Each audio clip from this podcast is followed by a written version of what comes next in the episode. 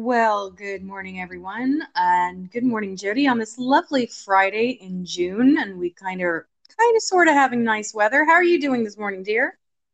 Well, you know, still not feeling well, but who isn't up for a podcast? Let's go for it. Well, you can record these from bed, so that's what. Thank goodness no one can see me. no, well, I'm sorry to say that our, our co host is under the weather, not feeling too good, but I've convinced her and twisted her arm. Maybe it would help her kill an hour and perk up and feel a bit better by having the chats and the giggles. And um, Jody, based on our last podcast, we said we were going to touch on it again today. I, there's some other topics I want to hit on, especially because you're not feeling well. But today we're going to start with marijuana, its legality in this country, feelings around it. Um, who wants to go? I'll have you go first, Jody. What are your basic thoughts on the that evil weed?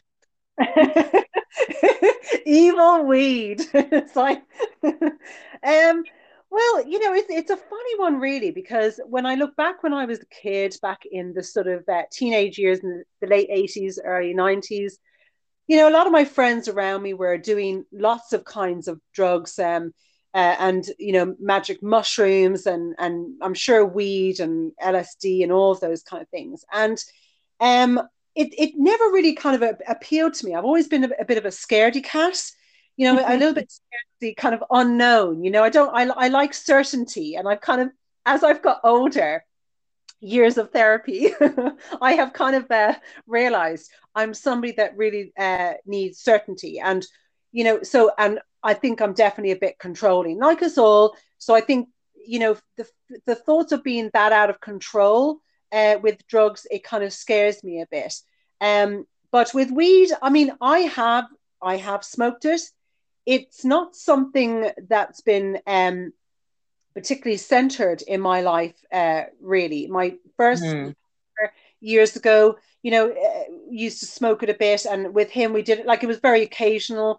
With this last husband, he wasn't into it at all, and in actual fact, he wasn't even a drinker. Never mind somebody that would smoke weed. So I kind of find that you fall in with your crowd. And if your primary person isn't doing it, you're just not going to naturally really probably do it, I think. So I think, yeah. Um, yeah, so I'm, I'm kind of on the fence around it. I don't have an issue with weed. Um, I would have no problem probably smoking it, you know, now and again myself. Um, but you know, I don't know. I, I don't know. Like, I think I would have an issue uh, probably being with somebody who smokes all the time. The same as I would have, you know, and I kind of categorize that the same as like alcohol as well. Like I like to have a drink, but to be honest, I can take it or leave it these days. I mean, in my younger years, you know, I wanted to go out every weekend and you'd be lashing down, you know, the the Bacardi and Coke to the point of vomiting later. But mm-hmm. you know, as you get kind of older, you know, sometimes I'll go on a mad binge, sometimes I don't. I can kind of pick it up, take it or leave it. And so I wouldn't really want to be with somebody that wants to drink on a daily basis. So I kind of feel around weed. I don't know that I'd want to be with somebody that needs to smoke that on a daily basis as well. Because I kind of yeah. want what's going on that you need alcohol or weed every day. What's your kind of thoughts on that? Elizabeth? Well, I mean, okay, first of all, a mad binge for you is three rum and cokes, and you're dancing to Salt-N-Pepa. but that's okay. But you know what? Look, I mean, I look, I think like with everything in life, moderation is key. I'm a very moderate, middle of the road kind of person.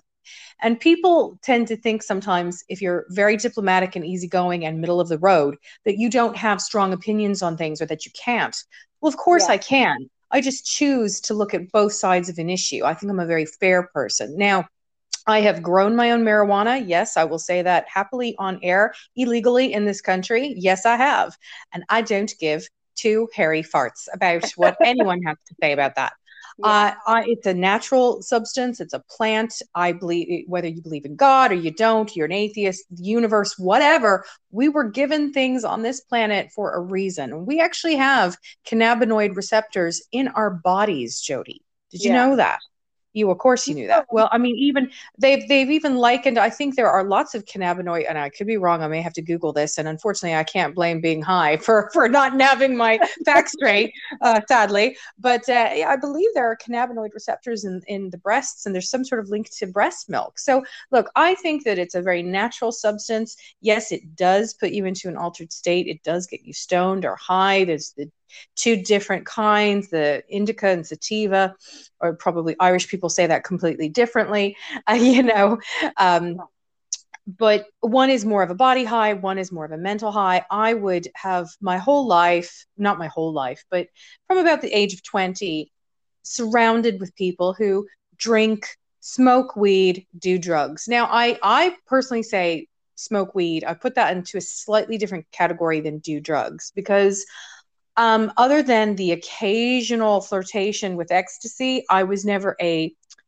hardcore drug user. Now, a lot of people might have even said, oh, well, X isn't even hardcore. What are you on about? When they say hardcore, they mean like meth, heroin. oh. And I'm just like, well, I wouldn't mess with that shit anyway. Crystal meth and heroin, you wouldn't get, or ketamine, or any of the weird shit, bath salts the kids are into and people go completely fucking insane. No, I'm not going to dabble with that because I don't, like, look, if you were raised around any kind of mental health problems in your own family, you're mm-hmm. certainly not going to go fucking looking to start some of your own, you know, like well, let me take this substance and see what it does to me brain. No. Well, I think that's the thing. Know? Like it does, you know, like mental health issues do run in most families, I think, but quite they do ours. Yeah, and I think that's something I've always been quite mindful of.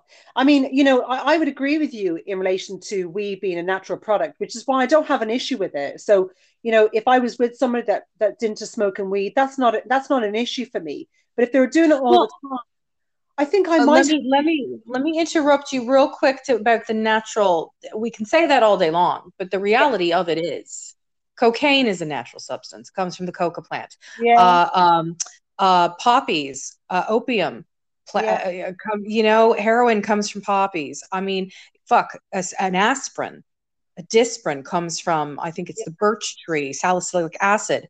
Like really we do have everything on this planet and man can take it and they can chemicalize it. Is that a word? They can change its chemical structure. It is now. It's you know man can can work on it in a, a laboratory setting and at a factory they can change its chemical makeup and they put it in a pill and they god knows what. I mean arsenic comes from apple seeds. So we can sit there all day long and say it's a natural product, it's a natural product, but really, so is everything. So is wine, so is vodka, really. Uh, yeah. They all have organic origins. It's just whatever man does to them. But having said that, I think when we say marijuana is a natural, I think it's because it can be so innocuous because you can grow it in your back garden and take it straight off the plant, dry it, cure it, smoke it, and you go, oh, that's pure. That's lovely. It hasn't been touched by a million drug dealers. It hasn't been laced with anything. If I've grown it, I know where it comes from. But honestly, the smoking every day, it's like anything else. I wouldn't tell you to take an aspirin every day unless yeah. you, you know, unless your GP has said you need to, for possible, you know, stroke or heart attack risk, take an aspirin every day. They've even said to people who don't have like a high risk of cardiac stuff, don't just decide to self medicate and start taking aspirin every day because you think it's going to ward off a heart attack. You actually have to have the problem first before you should, you know, medicate with even aspirin. Aspirin, you think, oh, it's the safest thing in the world, right? Yeah. No, everything has its good and its bad. Everything can have ill effects. If you have mental health issues that run in the family, or even if you don't, uh, like, yes, is is weed safe? I would say yes. Is it habit forming? I would say in most cases, no, unless you have a very, very um, habit forming, addictive personality. And then those people can become addicted to anything. They can be addicted to chewing gum. Yeah. I can pick up and put down alcohol, cigarettes, marijuana, whatever. If you said to me now at 41 years of age, oh, Elizabeth, you'll never be able to touch a glass of alcohol again, or ever ever ever uh, you know have a joint or anything else again you never i would be disappointed. I would. I'd be yeah. well that's not fun. That's not fair. I don't want to do that. But at the same time jody if i was told yeah well how about you get together with somebody who's going to drink a half a bottle of red wine every night? Or you know has to have Bailey's every day when they get home from work, or they have to. I don't want to be around somebody who smokes cigarettes every day Yeah. I've done that in previous relationships. Thank God my uh, partner does not smoke. Um, I will sneak the occasional sneaky one, but actually, I haven't even done that in probably six or eight weeks, and I don't miss it and I don't care. Yeah. If you need it every day, I think it speaks to an underlying problem or issue, or even just you've formed a bad habit. You shouldn't need everything every day. Yeah, that's kind of, you know, that I think that's my feeling on it as well. It's sort of like, you know, it's like I gave up cigarettes nearly 20 years ago. I think I could easily now, because I have done around when I was sort of hitting 40, um, I, I, on the odd occasion with some girlfriends on a night out, actually had a sneaky cigarette. Now mm. it kind of it kind of grossed me out again, so I haven't actually had one since I was 40. But I, I think I could, let's say you and I could be on a night out having a few drinks, and I could have a couple of pulls on a faggot or even have a cigarette, and it wouldn't mean that I'd be back on them. I no.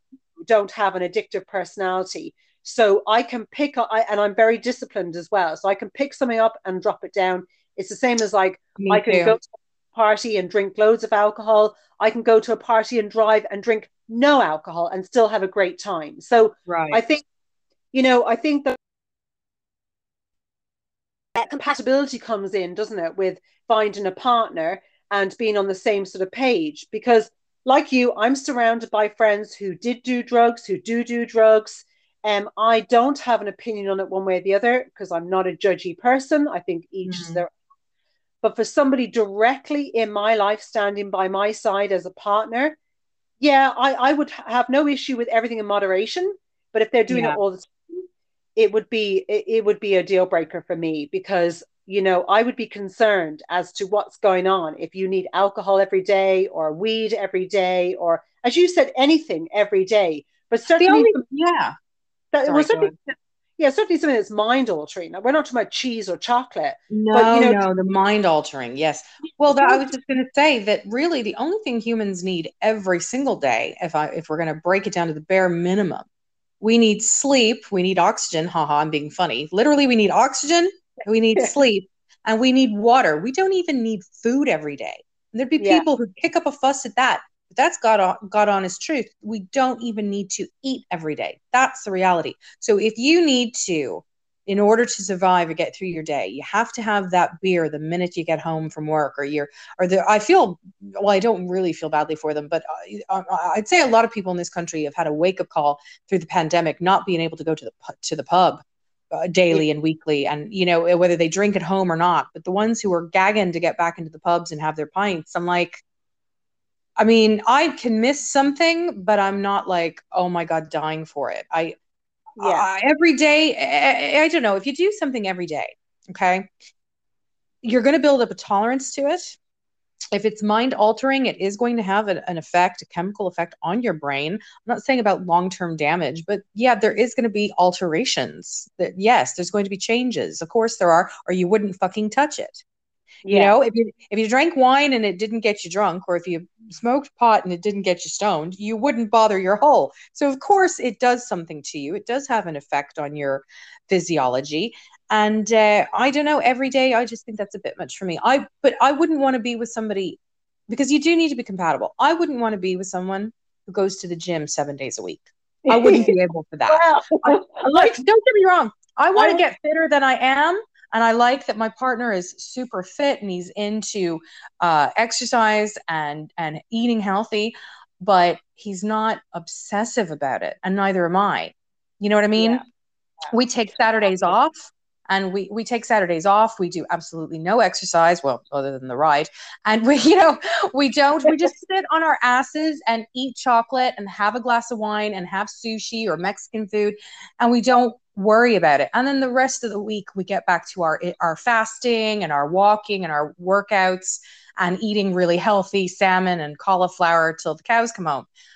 So for me, it's about everything in moderation. I would you want a partner who's just very very stuck in their rigid routine? I don't I don't know that I'd like that. Mm-mm. No, I think well that well you know well that's another whole conversation, isn't it? It's sort of like you know if I look at let's say you know, well, I'm going to look at the last two long term relationships I had. You mm. know, the one 20 years ago, I mean, we were just so incredibly compatible. We were kind of into the same things. and you know, like we were a couple that didn't even watch a huge amount of TV. Now, in fairness, the TV was pretty shit back then as well. but, you know, but we were a couple that could easily sit around and fuck knows what we used to talk about, but we always had stuff to talk about and always had a laugh, loved to cook together. You know, we're we're extremely compatible. And that made for a very easy home life. Then, you know, the last husband, you know, we really we are actually better as um as exes, as friends. We're we're much more compatible. And yeah. but as a couple, we we really didn't. We weren't compatible on anything. And uh I think it's it's it's always an interesting one that it's sort of like, you know, they like, do we need to have like loads of things in common? You know, what's the feelings around, you know, um, men and women's roles? I know we've talked about this before in that, and I know like women's liberals, you know, are, are like feminists are going to probably would probably shoot me in the head, but I think men and women do naturally take a bit of a role. I'm certainly not saying that women are not equal to men in lots of ways, but there's lots of ways we're just not. And mm. I think sometimes we can. Um, well, and see, know, but, but, let's clarify that that's not a slight. Not being equal in everything. Is not yeah. a slight. It's it's people have strengths and weaknesses, and whether and you know the people that want to scream about there's no such thing as gender or blah blah blah blah. Yeah, whatever. Um, there are there are pros and cons that men have. There are pros and cons that women have because of the way that we are naturally wired. Yes, it's a spectrum. Yes, there can be de- differences and there can be variety among that. But overall, the basic kind of default setting is that there are kind of default uh, uh, emotions and ways of processing things and, and looking at things that women and men differ on. And I think it's based in biology and evolution. So if they want to get stroppy about it, go take it up with fucking Darwin because you know honestly I don't think it's sexism to realize or recognize that the males of the species of all of most species maybe the occasional bird species might do it differently but most animal species on this planet the male is the aggressor in the courting the male yeah. is the provider in some sort of sense and i'm not saying a women can't take care of themselves i'm an independent woman you're an independent woman it's it's not about that. It's about that like some people are happy to slot into maybe yes. what some would consider old-fashioned gender roles. I don't give it patootie. I think it's what works for each individual couple. And but it has to work for the couple and both partners have to be on the same page about that. I actually it was funny jody i was reading something last night I, I, couldn't really sleep again last night and i think you know i was having you know, it's funny how the grief will pop up at you. And you kind of, you know, I was thinking about my dad, who I recently have lost, and our three listeners know this. And and uh, I couldn't sleep again last night. So I I read an article on the internet, as you do, and it was talking about some of the most entitled people on mm. dates and stuff. And one of the ones that the, the first one that this this man and woman go out on a first date, and he knew she had kids, but apparently she had the two kids back home, and when after he was paying for dinner, she basically said, "Oh, um, do you mind if we get two takeaway meals for my kids so I can take them home? I can take them food." And she was like, "And you'll pay for them." And he very politely said, "No, you you can get them their meal, but I'm not going to pay for their meals." And uh, you know, the internet had lots of feelings on that. And mm. apparently, she got stroppy. She apparently oh. she got stroppy after that. Had herself a little tantrum. Was furious that he wouldn't buy her kit. Yeah, and uh, and apparently, of course, obviously, the date soured for both of them. Now, yeah. I find that level of entitlement shocking. I yeah. would not go out with a man on a first date or a tenth. My boyfriend and I have been together for what six months. He is an absolute doll. He is a delight. He treats me and my children like what's what's better than gold? Fucking platinum, okay? And I would never turn to him and go, "Yo, so you gonna buy my kids a pizza tonight or what?" You know, like I would. yeah, yeah. What the fuck? I wouldn't go to his home, kick up my feet, and go, "Yeah, come on, where's me toe rub? Where's my sushi? Where's my home cooked meal? And yeah, by the way, you you don't mind uh, uh, feeding my kids and sure, fucking throw them in the shower. Put can you tuck them in? Can you put them back? I mean, like what the, I don't understand some people the level of entitlement, Jody. well, you know, relationships I, or even just dating. I know it's a it's a really tricky one, isn't it? Because you know, if I was to talk to my aunt about this, and she's in her seventies, her and her husband would have a very old fashioned view that the man should always pay for for dinner, right? And that's yeah, my mum's seventy five; she'd be the same. Yeah. yeah. Like they're a stickler on that. Like that, a woman should just not put her hand in her pocket. That's it. Period. Right. Now, yeah. you know, I'm in the middle of that. Like, you know, if I look back with my first partner, he was very sweet. I mean, right from the beginning of us dating, uh, he rarely let me buy a drink. I mean, because that's what you did back then. You just went out drinking on dates, and he might let me buy one drink out of 10, you know. So he was very, uh, I don't know what the right word is, but he just generally wanted to take care of me. And that was for the entirety of our relationship. Uh, that's kind of generally how it was with him. He just doted on me. Um, I mean, you know, bless that man. I mean, even sometimes because I, I, I could be a bit of a lazy bitch back then. You know, he'd be working all day, and I'd be knackered because of the kids, and I wouldn't feel like cooking dinner, and I might just throw something at the kids, and he would mm. come to work and nearly cook a gourmet bloody meal for us, knackered out of his head, never complained, would just do it. So you know, That's I so lovely. Oh, he was just, you know, look, he was just a great dad and a great person and a very good partner. And I'm not saying that just because he's deceased. I don't put people. No, no. You know, he genuinely really made me feel like a princess and looked after me. The second husband, well, not well, look, so- here's, but here's the thing. I don't think, unless you're a gold digger, I, I don't think most women in this day and age are looking for anyone and there's not not that there's anything wrong with wanting to be treated like a princess or anything like that but i don't think that's like the number one goal. Certainly for you and i that's not what we're out there looking for. What can this person do for me? How am i going to be pampered? How am i going to blah, blah, blah. no not at all. But i think that it's pretty it's pretty clear that when you are mad about somebody yeah both man and women we, we want to treat our partner exceedingly well. I mean, I, I don't know. Maybe Jody, see, I don't know. You and I are very kind of at times about some things cut from the very same cloth. And it's not just because we're related. Uh, yeah.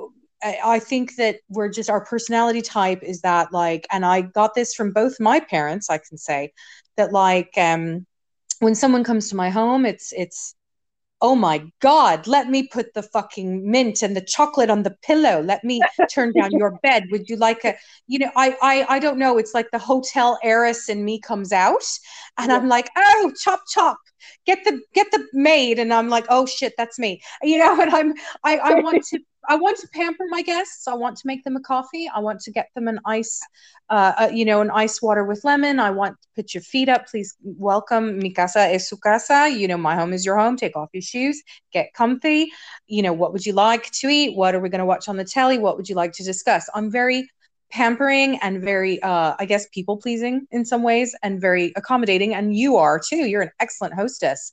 But at the same time, that doesn't mean like just like the person comes in and just gets to go, yeah, right, and grand, and then they're suddenly scratching their arse sitting on the on the sofa and never make a move to then reciprocate that kind of warm environment and uh, it, it, what what is the word that I'm looking for? You know, just that appreciative nature that you have with your friends and family and your invited guests into your home, but also when it's like a sexual relationship.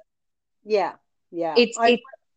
you know you really want to let let that person that you're wanting them to be your partner you're you're wanting to let that person know hey i value you well i think above uh, yeah. just any any old person walking down the road i want to make you feel special and appreciated well i think that's where there's the fine line isn't there is that i think that it's this is where it gets tricky where that can be taken advantage of and i find uh-huh. that totally. Yeah, like with my first relationship, you know, like I've always been a giver, even from when I was a very young child.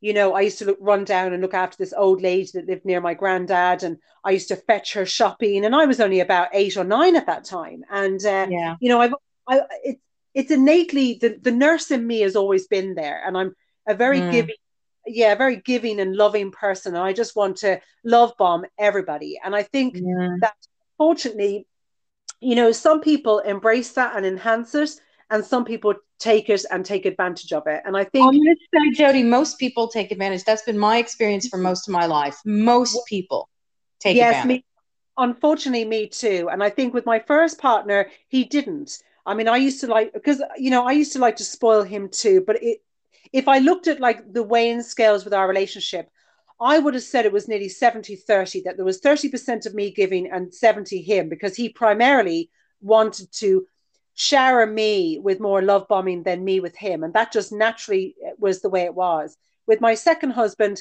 it wasn't like that. I mean, right from the get go, you know, he was, you know, quite deceptive on some stuff and also really leaned on me financially and would let me pay for mm-hmm. everything.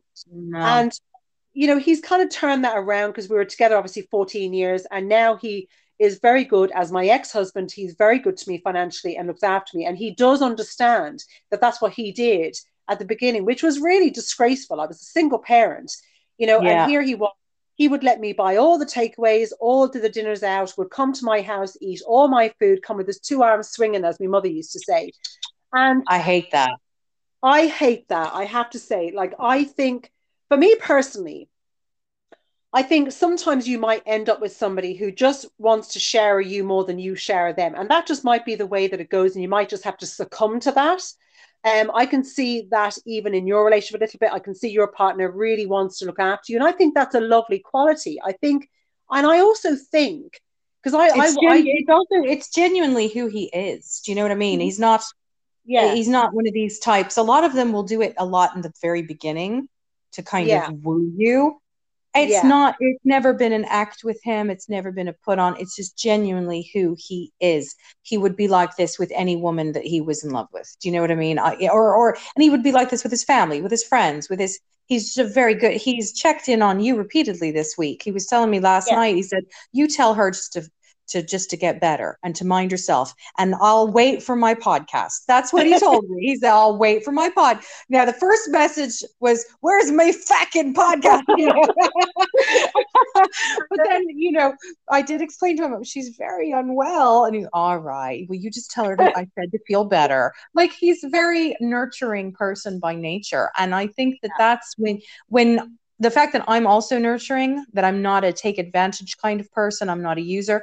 I think two nurturing people come together, that's dynamite. Well, that's, that's what dynamite. I, yeah, that's what I had with my first partner. We were both very nurturing people, but he didn't take advantage of my nurturing nature. Whereas I have found in my life that mm. people in general have taken advantage of my good nature. And I think, you know, these days now, I'm much more aware of that.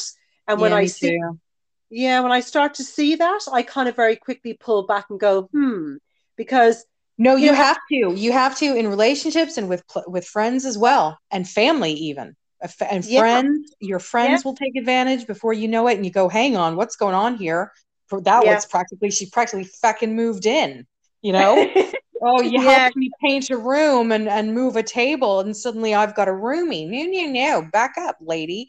You, you have to, it goes back to boundaries, doesn't it? And also, I think yeah. a lot of it has to do with, I'm sorry to sound like a total snob, good breeding.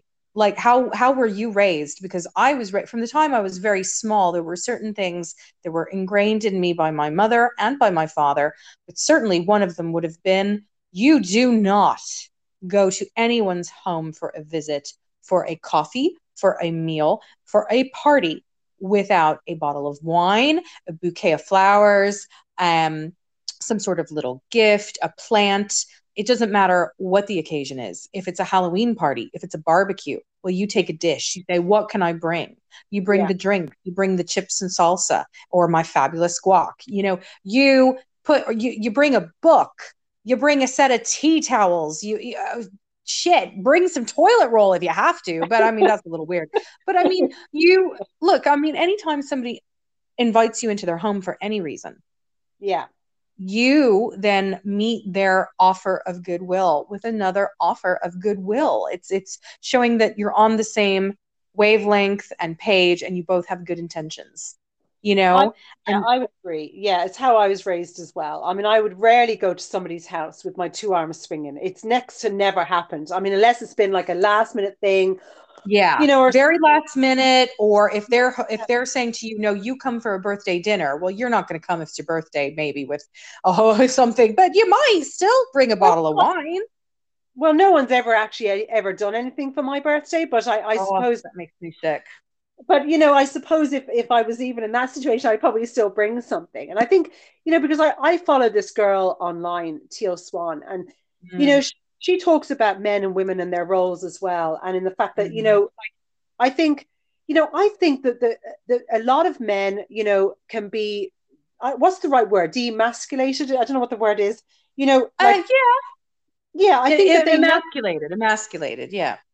Emasculated, yeah. I mean, because I do think that men primarily are natural hunter gatherers and want to look after their women, you know, and it's sort of like, or their, you know, their families and stuff. And I think a lot of women try to take that and it's like, no, no, I can do that as well. And and mm. I think that, you know, I think that's where you can kind of sometimes cross the lines. It's like I wouldn't be exactly where aunt and uncle are with yeah. thinking that a man, that my husband or partner or boyfriend or whatever should pay for everything. I'm not quite there, but I but I certainly think at least 50-50 um mm. the the bare minimum. And I definitely don't want to be with somebody who is going to sit back and and basically let me look after them on every single level.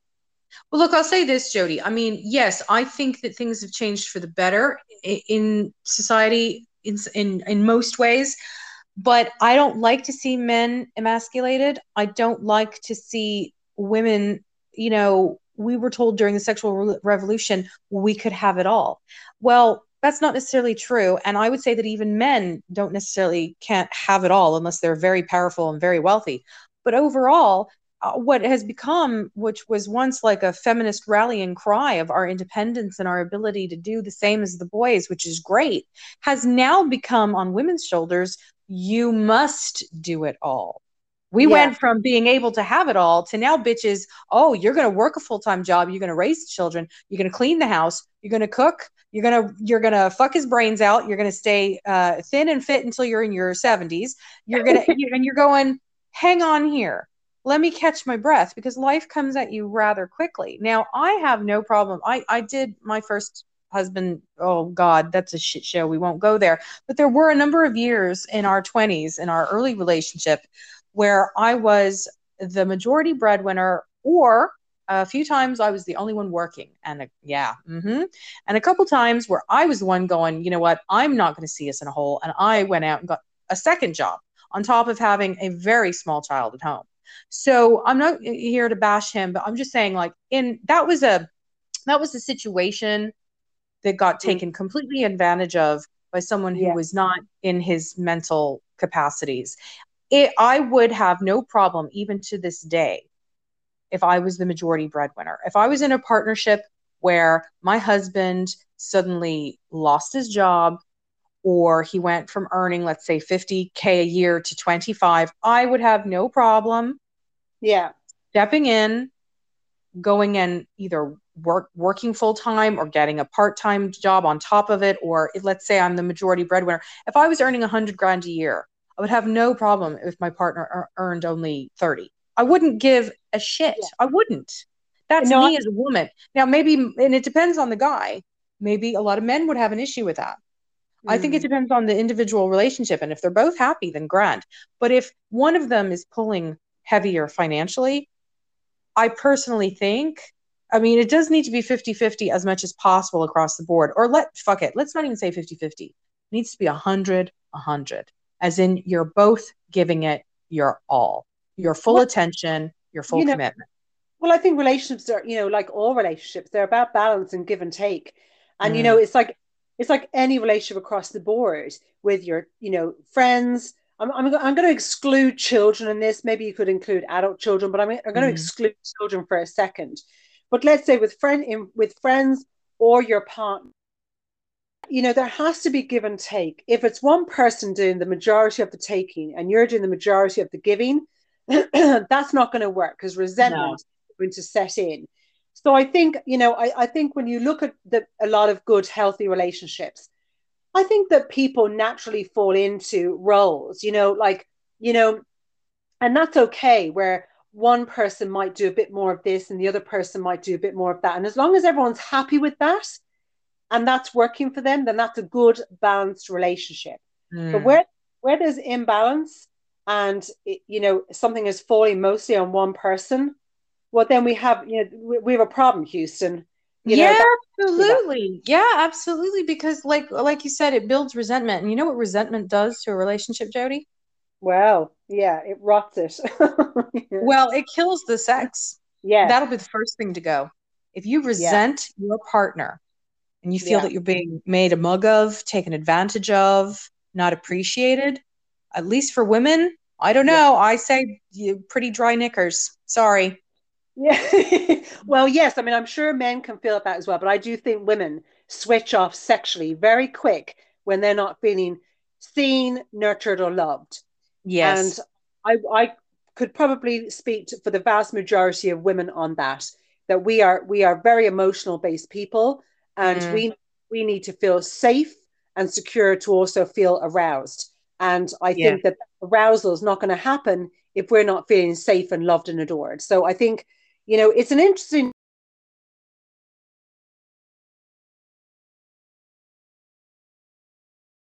to the balances or imbalances um, that can happen in you know in relationships and what roles people sort of naturally sort of take you know it's it's an interesting topic. Mm. yeah. But the the maybe your ex-husband smoked too much weed. Maybe that was the problem. Because oh, yeah i agree. Like i think when it comes to like the financial side of stuff i mean in both my last relationships there was a couple of times where i was the only uh, financial provider um, with my first partner um, he was an electrician and he used to work on the building sites and sometimes those building sites would close down in the summertime and you'd be about three months out of work now that kind of stopped in the couple of years uh, into our relationship, but it used mm. to hmm. happen primarily.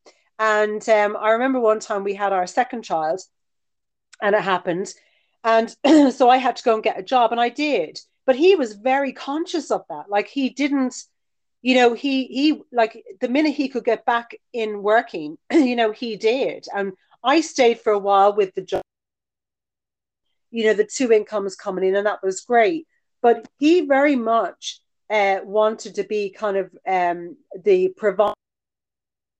Mm. He just wanted to, to to have the vast majority on most things. He wanted to look after me financially and emotionally. He just naturally wanted to look after me as well. And so I was very, very well catered for in that relationship, sort of emotionally and financially. And mm. um, yeah, like you know, whereas my second marriage, it wasn't like that it was me uh, emotionally and financially more looking after him actually and um, these days i'm probably somewhere in the middle now would like just even just a nice sort of balanced relationship where we look after well, nobody's uh, nobody i'm not asking to date elon musk. I'm not looking you know i'm not look i mean even at this age if i was a gold digging hussy i could go out i could go and get some plastic surgery, get me fake eyelashes on, me fake tan, puff up my lips, dress like, you know, an absolute God knows what. I could tease up the hair. I could go on loads of dating profiles and I could be like, I want a sugar daddy and this and that and the other. And there are women out there doing that. Hey, whatever floats your boat. If you really are into that, grand. I'm not. Um, and and and having said that, I think there are people who have bad intentions, uh, who don't look like page six girls. I think there are nice looking normal women out there who are absolute shitheads when you get down to it, who are still looking for their sugar daddies and are, who are gold diggers and who are out to see what they can get from people. And I'd say that there are just as many men. Uh, honestly, I was married to one of them. Unfortunately, I, I my first yeah. husband was it was horrible. It was, you know, I look back now sometimes and I'm actually shell shocked by what I see in the hindsight because I was so young when I met him. I was only 20. He was 26. He was manipulative. He was deceitful. He was a pathological liar. And there was one time, I don't know if I ever told you this story, Jody, but I mm. literally heard him listing off qualities about me to another person. And it oh. wasn't like, oh, yeah, we were in a we were in a pub and and there were drinks involved. And you know sometimes when you have drinks people really spill their guts their secrets. But i remember it pinged at me and i didn't like it. And um uh you know it wasn't she no he would don't get me wrong he complimented me. He said i was gorgeous and hot and sexy and intelligent. He did say he did give me that. And i was very funny and i was talented all these things. But what he was saying to this particular person i was kind of overhearing was he was like yeah. oh you know oh her dad came for money and her mom too they own a bunch of real estate in mexico city and her dad worked for nasa and uh-huh oh, yeah wow. Wow. yeah and that I remember, but we had already been dating for about oh I don't know I uh, we we we we had been dating for about three years. We split up. I told him you need to grow up because I was 23 or 29. We were split up for about six to eight months. And around his 30th birthday, I stupidly well, maybe not stupidly because everything happens for a reason. I wouldn't have my lovely children if I hadn't. I gave him an, a second chance. Uh, I get, you know, th- these these guys that say they can change. No, you fucking can't. You well, have to. You, uh, you, people can grow. Yeah. Okay. People can grow, but they can't really change their spots completely. I think, like, my ex husband being a pothead from the time he was about, I don't know, 12, 13, 14, and being a daily smoker, he had a lazy streak in him. He had an entitlement streak, resentful, chip on his shoulder, deceitful, deceitful in the way he used to hide things from me. He wouldn't necessarily come out and lie about them, but it was a lie of omission because he wouldn't say it to me. Yeah. And then I'd find out later. And you go, like, you feel like you've had a bucket of water thrown in your face. Like, you feel like you've been made a fool, you know, to find out something later. Like, people need to disclose things, whether it's their daily habits or their lifestyle or their skeletons in their closet. I mean, you don't have to know everything, but you do have to know some things. If it's going to have an effect on the other person, on the mm. partner, they need to know. Oh, absolutely. Oh, I I mean, that's a real sticking point for me because, you know, I was in a relationship where, you know, some major stuff was not disclosed. And I would have mm. a big issue around that because, like that, look, we all have our private stuff that we don't have to share. And if it's not detrimental to the other person, well, then that's all coolio. Of but I course. Think, you know, I think like it'd be like, let's say, me getting into a relationship with someone and telling them I don't have children or not disclosing that I have children or something that would be kind of important that they might need to know. I think that's very deceptive. And then what I would wonder about is, well, what else are they not telling you? That I was be- just going to say that. I was just going to say that. See, the ones that lie about the little things, yeah. those are the ones you need to watch. Oh. Because the ones, the one, like, look, everybody everybody lies okay? Everybody lies at some point in their life even if you try to i like to try not to and i'm big on honesty and i tell my kids that and that's what i want for my friends my partners like everybody. You can say whatever you need to say to me. I don't care what it is how bad you think it is how scary. Tell me. Give yeah. me the information and we can work through it yeah. And i will be the same. I will t- I will give you if you are in my life and you mean anything to me romantic partner family friend my children if if you are important in my life i will be completely 100% with you. Here is my naked heart. Here's the truth however bad it is. And you're either going to still love me or you're not. Yeah. But i'm not going to lie to try and keep somebody. I'm not going to lie to try and get somebody and I really think like yes, I have told lies in my past. I've I've realized it doesn't suit me. I don't like it. Um I I you know, we all tell little white lies to get through life. Obviously, if I ask you know, if I ask you, Jody, does this make my butt look big? You might, because you're my cousin and a female, say, oh, yeah, it's not great, pet. Or you might go, ah, feck it, it looks grand. And really, you're going, I wouldn't be caught dead in that outfit. You know, like, but I mean, look, we tell each other little white lies when it's when it's our only when it's our only remedy and we don't want to hurt or crush the other person. But yeah. if you lie about the little innocuous things that you don't have to lie about, that you can just come right out and say, oh, yeah, you know, whatever. If you lie about that, I just think it shows that you're probably willing to lie about anything. Why well, lie about the small yeah. stuff? It's not scary. Well, that's, you know, see that's how i'd feel. It would just be like a ingrained sort of deceptive person. If they're going to be deceptive about one thing they're going to be yeah. Yeah especially if it's quite calculated if they know well they're being deceptive then it's like well what else are they being deceptive about? It's like well how well would, would i really ever know this person if they're not showing me who they are and I think it's a choice, Jody. I don't think like look, I think some things run in families and and but I honestly feel like this isn't really necessarily a genetic thing. I think liars, I think it's I think it's nurture and I yeah. think it's what you're taught and what you're told and what's ingrained in you. Because yeah. my children, I've gotten to them the to the point now I could sit there and say, "Oh, well, we're just wonderful people. It's genetic." No, it's not. I have ingrained this shit into them probably because their father is a pathological liar that I was quite concerned that you know there'd be a smack of that in them to tell fibs or to exaggerate or tell stories. So from yeah. the time they were very small, I have hammered it into them that one, we don't lie because yeah. lies hurt people. Yeah. And two, you're always going to be found out. Then you're going to feel like an asshole when you're caught in a lie and yeah. everybody's going to feel bad. That's the thing is that like with the truth it might hurt for a while the yeah. truth. But you can heal from that. If you lie, and yeah. then you have to continue to lie and put more lies on top that festers and that that that breaks a trust and then suddenly when the lie is discovered not only does the person who's lied to feel absolutely devastated but the liar if they're not a complete fucking psychopath the liar will also feel like absolute shit not yeah. just because they were found out but because they're like they know they did wrong so I've told yeah. my kids, do you want to feel like shit? or do you just want to do the right thing? And I've told them we don't lie. So yeah. I think that it's nurture. So I think that like grown men, like my ex-husband, he lied pathologically because that was what was shown to him. Yeah. Even if maybe let's say there was like some sort of genetic pro- proclivity to it in the family, let's just say. But it was by his parents that was that was shown to him yeah. that they they lied those people his parents. They lied to get through life. They lied to their children. They lied to each other. And they they they showed that behavior to their kids. And then so he grew up thinking that when i don't want to deal with a problem head on i'm just going to lie my way out of it.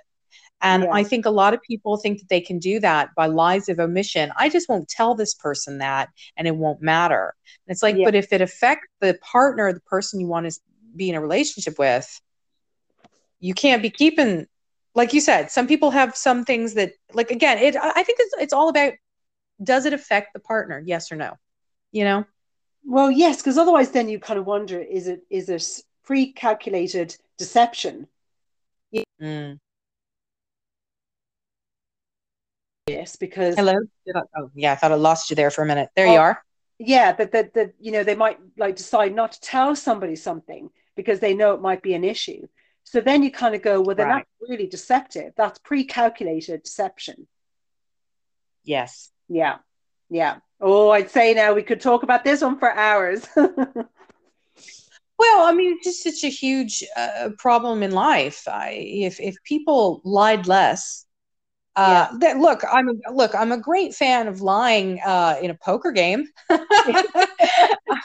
I'm a great fan of of keeping your cards close to your chest literally when you're playing cards and or even let's say if you're in a business uh, proposition or maybe if you're trying to you know uh, look as long as you're not trying to screw somebody over if, if you're trying to do a business proposition or something you're not going to fork over all your information. You're going to keep some things to yourself. I mean even in relationships there's things that about people's pasts that not only are not anyone else's business but it actually might hurt your partner or upset them or you know maybe your partner doesn't want to hear the specific details of how bad you had it with somebody you know or how badly they treated you because that's only going to make your partner feel like shit. They can't go back in in the past and change your history or do anything to help you. Um, a lot of people they talk about they'll ask people straight out like how many people you've slept with? Why would you want to know that? I wouldn't put my partner on no. that kind of you know, I don't care if he slept with three women or 300. It's none of my business. No, I'd agree. I think as long as they're not coming with you to you with a disease or a virus, then it doesn't really matter. It would make no odds to me when that person. Would... Right. Yeah. Sorry. Go ahead. I, I, think it. I think things are only important that are prevalent that would have an effect. I mean, like if you look at, let's yeah. say, the simple as online dating, in like I was on a couple of online dating sites and on nearly all of them, questions around, um, I think on Tinder, mm. it was uh, well, it was definitely asked about whether you smoked or were you a drinker, what kind of drinker, like occasionally, moderate, you know, it had like different things that you could tick on. And yeah. it had drugs and weed. And that's because it is logical that those things would be very prevalent to meaning something for another person. So that's right. why those questions are there. That's why when you go on online dating, it's asking what gender are you? What right. age, what age right. are you? It might even say what weight are you? Because or are you a smoker? Are you a drinker? And that's because all of those th- and do you have children? Because those things are important because you know everybody's into different things. I mean, you know, some guys are going to like skinny girls, some guys are going to mm. like big girls, some guys like girls with big tits, small tits, girls, some yeah. girls like boys who are slim or medium or muscular or buffed or fat or chubby or overweight, whatever the crap. You may not want to be with somebody who has children. Well, yes, exactly. So you may is- not want to be with someone who's only working part time or who yeah uh, does smoke cigarettes or you know? And that's why those questions are there online dating. It's never asked on online dating oh how many people have you slept with? Because that's not prevalent. It doesn't matter no. to somebody whether someone has slept with some one person or 50,000 people. The only important thing with that is that you're not coming along with some sort of STD or STI that's yeah. as far as I'm that's the only importance in relation to that. And, and apart from that I actually think it's none of your business actually who has if who, not no but it is my business whether you have children because maybe i don't want to have children uh, right. it is maybe i won't like it if you're a smoker or a drinker or if you smoke weed or you take drugs or if you're 15 stone or you know so i think that's why oh the catfishing jody. You can't be presenting yourself one way and then you get to know them. See i think there's a different kind of catfishing. There's not just the physical catfishing. Like if i'd yeah. walked up if i'd if i'd said to my fella yeah um i'm uh 10 stone uh 10 and yeah. then i rock up and i'm 15 stone he's gonna yeah. be annoyed. Anybody would be because don't fucking lie to me like that. But well, and, and like I told you, it pissed me off that one coffee date I went on, and I still gave the guy a chance. But even though the first thing I saw was he had lied to me, he was shorter than me. He was five foot four, saying he was five foot eight. You think I'm not going to notice the difference of four or five inches, dude? Are you for fucking real? Like, yeah, I, I would, I, I would. Sorry, go ahead. I, yeah, I just don't understand that level of line. It's like it's the line. Yes, I mean, because there's somebody for everybody. I mean, at the end of the day, like you know, I'm only eight stone four. I'm so I'm quite slim. Tiny little thing. Yeah, I don't have a big butt. I don't have big tits, right? But someone is going to fancy this. I mean, so w- there'd be no point me uh, putting on a profile that oh, oh, I'm a 34 triple F and I'm, you know, right. I've got a, like Kim Kardashian. You know, at the end of the day, you've just got to show up with as you are. As you some, are. Someone is going to like that, and someone's but the stuff that you can't see straight yeah. away. Like, don't yeah. be catfishing people and saying that you live a lifestyle that you don't. Don't tell somebody, yeah. yeah. you know, I work out. I like to work out about four days a week. And then they start dating you and you never get your ass off the sofa. Again, that was my ex husband. he met me. We were both super fit at the time. And the minute we started dating, he stopped working out. And I, not that that mattered, but it was just kind of more like, oh, okay, you were only working out while you were single trying to get a girl. Okay, it's not your actual lifestyle. No, his lifestyle was sitting on the fucking sofa, eating my food, smoking pot, and sponging off of me. That oh, was no. his lifestyle. Nice. Mm-hmm. Well, thank goodness, thank goodness that a dating site has sent you Seanie Baby because oh god, yeah. Like he's like the complete opposite to that. He's sort of, you know, I can already see uh, what kind of person he is. And if only we could just like clone him. and uh, I'd make a fortune. It's like, women, I've got a Seanie baby. Wait, he's like a showroom model. He or he's like a show house. He's like, oh, this is the standard. Yeah. Oh my God, his fucking I'd say his head's gonna swell at it, but it's not. It's actually yeah. not because he's not down to earth.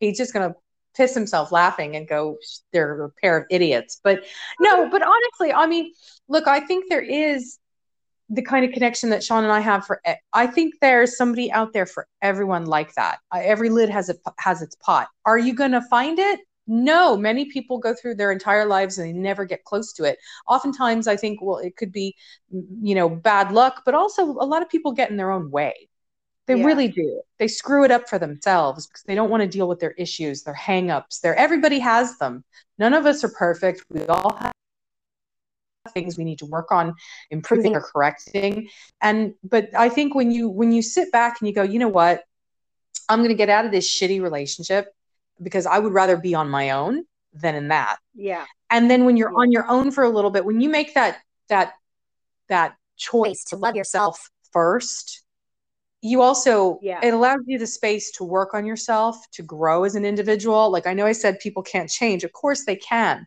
But I think when but they have to want it. They can't be a partner coming in going, "Oh, I'll change him." You know, and yeah. I I th- I can speak for myself that at 20 years of age you think, "Oh, my love will make him see the light. No, it fucking won't. he doesn't care about you. He doesn't no. give a shit about your love, girl. well, you know, well, I, oh, look, I completely agree. I think I'm at a stage in my life at 46, nearly 47, that I have zero desire to start being anybody's counselor or think that I can change anyone. Or I their take, mommy. Or their mommy. I don't want to be anyone's mom. I've already got four children. I'm actually looking forward to when I have none of them in the house and they all have their own feckin' homes and they just come and visit every so often. And I mean every so often. Um, I'm kind of over it now, but I certainly I have no desire to change anyone because I've also learned in my 46 years that I cannot. You you know if you I I think people show up as they are and i've always i've in, in the last couple of years i very much kind of look at things now and kind of go is there any point in even saying anything because when you have to tell somebody how to behave you've lost the game already as far as i'm concerned and yeah. you know yeah. i i understand that people do change and evolve because i'm not the same person now as i was 10 years ago or 20 years ago so i think now not everybody, but a lot of people do. But I think to specifically, let's say, have a relationship with somebody, whether it just be platonic, like friendship, or in a in a sexual relationship, if there's a mm. need get go to have to change that person to be something different because they're not what you need, then it's simply a fact that they're not what you need, and you yeah. need to go. Because I find these days I don't really want to start sitting there going, now you you did this this and this and i need you to do this i just don't have the energy i'm like snore i don't yeah. have i don't want to do that i want to meet somebody where we we where it's uh, like a meeting of the minds and it's just easy and it's balanced and without any hard work because it should be easy that's my. Well, look, I, I, mean, it should be easy to a degree. I, I, I think it's the kind of thing that when you have real compatibility in a, in a in a relationship, that you both are on the same page. Okay, so sorry about that. I think we're having a little bit of uh, technical difficulty, as we usually do on every episode, because we are not a professionally produced pro- podcast at the minute. We're white chicks sitting around bitching. uh, I completely lost where I was, Jody. But basically, I just think that it's like a couple have to agree that, like, if something comes up, a problem, that they can work on it together. But other than that, I think there does need to be an ease to a relationship. If it's a constant struggle, yeah, that's an indicator that y'all aren't the right people for each other. Well, that's yes, I, I think so. Look, I think as long as people are open and honest and upfront right from the beginning, it gives the other person opportunity to be okay with where you're at. So I think if there's any kind of dishonesty or you're holding back certain information because you think it would be an issue, there's mm-hmm. going to be an issue later on down the road. And I think yeah, you just put a can down the road. It's stupid. Yeah, I mean, it'd be like me saying, you know, like I don't know, like something significant, like me not disclosing I have children when I have children, then eight weeks in going, oh, well, by the way, I've got kids. Because maybe that person doesn't want to be with someone who's got kids. It happens. Right. And there oh, is, yeah. Oh, yeah. And there's nothing wrong with that either. I mean, not everything is for everyone. So I think, you know, I, I understand that, you know, we are all flawed. Well, not you and me, we're perfect, of course, but everybody, everybody else. But no, we're all flawed no relationship is perfect. Every relationship is going to have its ups and downs. You know i understand that i think naturally as a couple when you get together you naturally teach uh, each other some things and you teach each other how to fit into that relationship and that's kind of fine. But i think if there's really detrimental things from the beginning um it it might be an indicator of how things will actually be because i'm sure mm. and i and lots of other people with some relations relationships when you enter them at the beginning that there were some red flags that were quite red and you ignore, and we ignore them because we want to see the good in people. Yes yes. And there's don't also women especially don't do that. Yes exactly. And i think there's also an, a, a bit of an appeal uh, sometimes with women to men who are a little bit emotionally detached. And I think mm. We all kind of can struggle with at times. So I think for me personally, if someone presents to me uh, with not their whole truth, and I start to see that, then I all of a sudden are going to go, hmm, which is not something I did years ago. But now it would be, see ya. Well, yeah. I mean, I don't know what it is. I guess as we, it's not, we're not looking for perfection. Jesus, it doesn't exist. You know, we're not looking for perfection. I think it's just like, you got to know that the person is willing to do the grown-up work. And and anyone who comes in with any kind of deception or kicking the can down the road thinking oh if i don't tell this person this particular detail about my life or if i lie yeah. by omission or hide something deceptively that oh it'll be grand once they have fallen for me you know that it'll be you know easy breezy easy say no it won't. You've actually just made shit harder. You've probably thrown a fucking spanner in the works and wrecked the relationship from the word jump when all you had to do was just open your fucking mouth and use your words like a big kid well i think you know, you know? Oh, absolutely. I 100% agree with that. But I also just think that if, you know, if you're getting with somebody, like let's say your situation with Sean and you've met each other, I mean, you know, like obviously it's important to have things in common. It's important to be on the same page as each other. Mm. And then that aside, you're both going to fall into natural roles with each other. And that's okay too. But at the, fundamentally, you know, should you not want to love and adore each other, respect and care about each other? and that should be very equal. And well, if, that's you said it right there. Respect. Yeah, yeah. I, I, I, look. I liken it when I look back and think about some of the whoppers that my ex-husband told me. Yeah. I can liken it because I'm looking. I have two gorgeous cats. My dogs both died last year, but I've got two gorgeous cats. And you know the thing about cats, they're very clean. Yes. They're very fastidious. They like things just so. And uh, I'm going to go ahead and say that if they were people, they wouldn't be liars. They're very, you know, they're very, I know it's a strange analogy, but follow me for a moment. When a little kitten that doesn't really know any better, but they know that their gut instinct tells them it's not right. When a little kitten, or even a puppy, especially, they, they do it too, but cats especially, if a little kitten has had an accident on the rug and has has pooed on the rug. Do you know what they you see with them? It's like if they're outside trying to cover it with grass, they try to move a blanket. Yes. They will pull a blanket or a pillow off your sofa and try to hide the mess that they've made because yeah. they know instinctively, these animals know instinctively, uh oh, I have done wrong and I'm going to upset my person. Yeah. So for me, when I look at like the lies, the whoppers, and and little small stuff too that my ex husband would lie about. Yeah. To me, it's like a naughty child or a naughty little kitten going, "Oh, let me let me try and cover up the mess I have made," when they knew rightly they were doing wrong. Yeah. Don't crap outside the litter box. Go to where you know you're supposed to do your thing and be an adult and be a grown up and be trained and be housebroken. It's like a lot of these guys aren't housebroken, and well, I say guys, but women too. Like act right. Yeah, act but right when you're in somebody's home and when you're in somebody's life. But have you ever noticed that there's? I think there's a certain type of personality type that goes for yeah. different animals.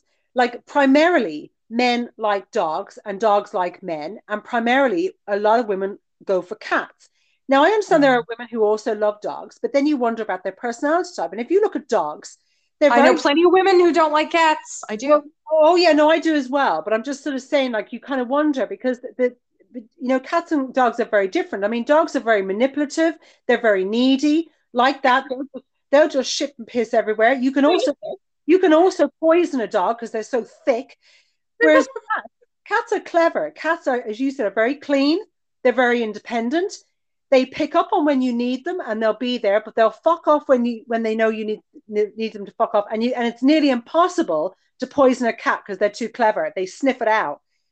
So you know, like, like I kind of you know dogs do most of their thinking with their tummy. That's right. That's why robbers often will do like a poison piece of steak or something. Yeah. Bastards. Yeah. Whereas yeah. You won't get a cat with that shit. No. No, you have to fucking hunt a cat down. You'd have to chase them, and yeah, yeah, yeah.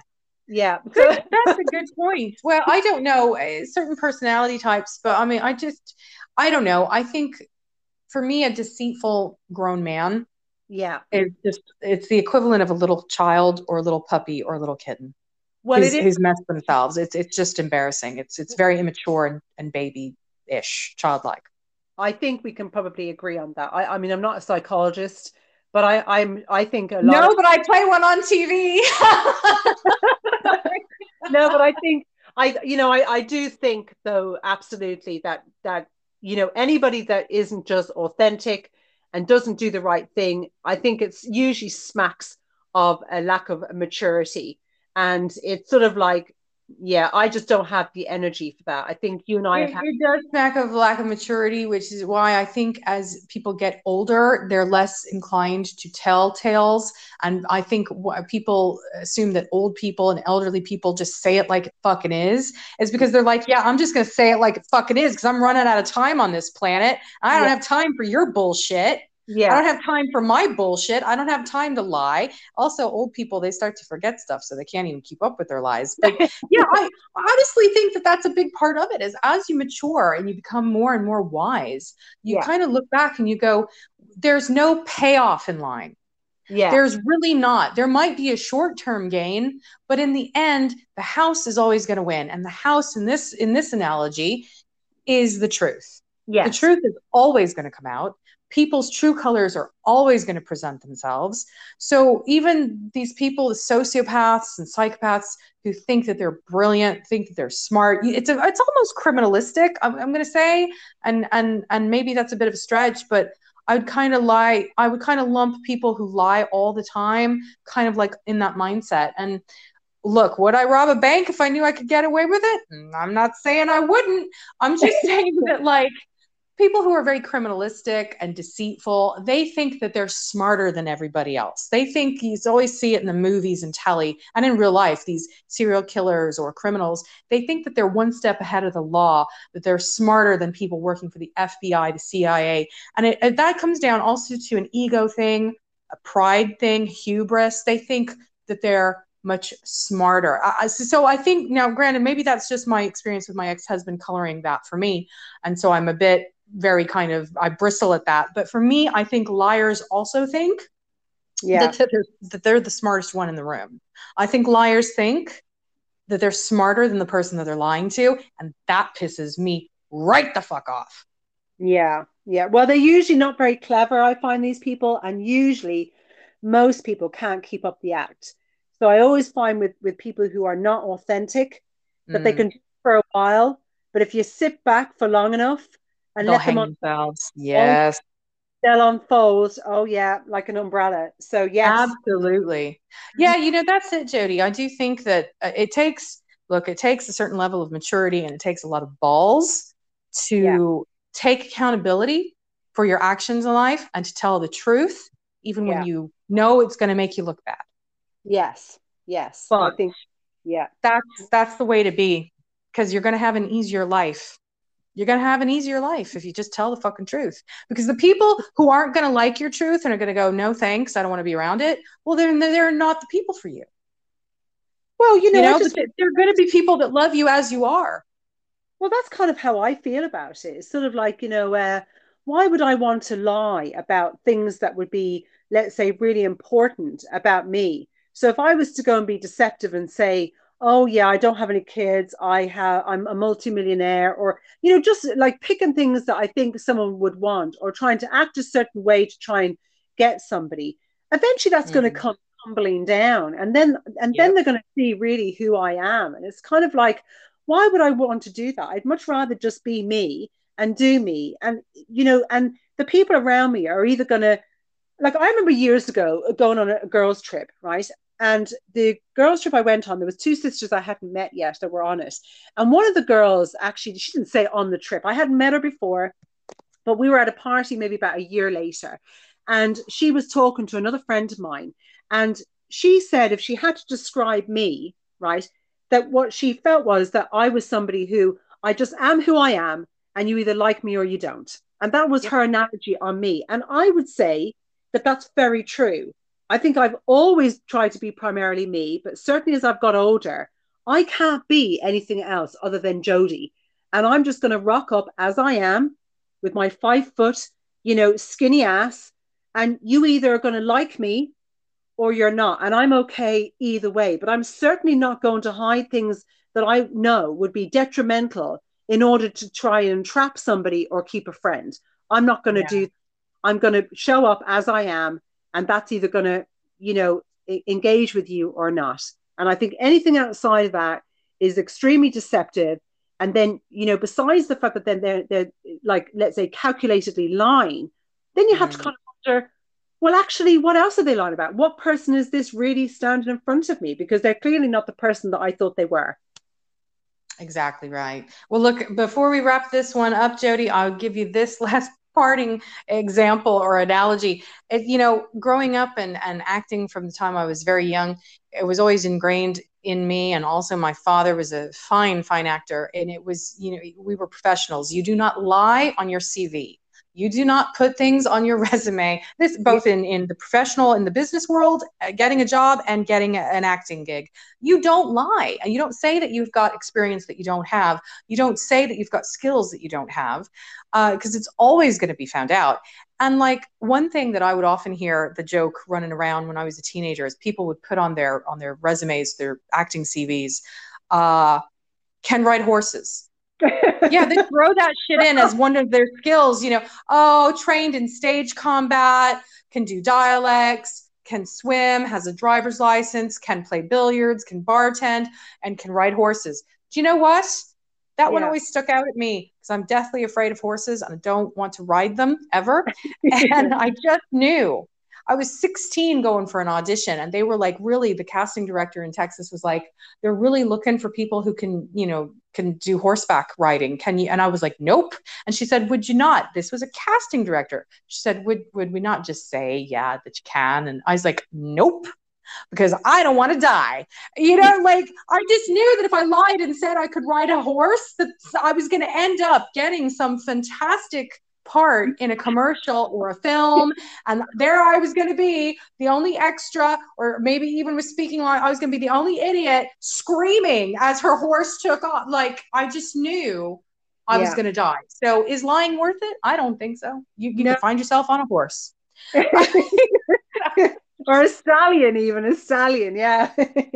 oh, well, I don't mind those so much. But oh. listen, we're gonna on our next episode, we are going to pick it back up with the marijuana conversation because I would like to talk about how yeah, you know, there's different kinds of potheads. I would be like a non practicing Catholic. I am also a non practicing pothead. I'm a big lover of it, but I don't partake, just mostly, well, lots of reasons we'll get into in the next podcast. But I want to talk about legalization in this country and what we can do to move that along because we, I think we should move towards legalization. It's, it's ridiculous at this point not to have it taxed, regulated, yeah. and, uh, and above board and and uh, and then we'll talk about that more on the next one. What do you say? Absolutely, I completely agree, and it should be legalized. So let's definitely absolutely have- should be legalized. All right, fantastic. Well, I will look forward to talking to you then, my love. Feel better, and uh, to everybody listening to the podcast, send some good healing vibes to my cousin. I know because my per kidney is in bits. I love your southern accent. All right. okay, ma'am. Say goodbye, Jody. Say it just like that. Bye, Jody. Liz. Bye, Liz. Bye.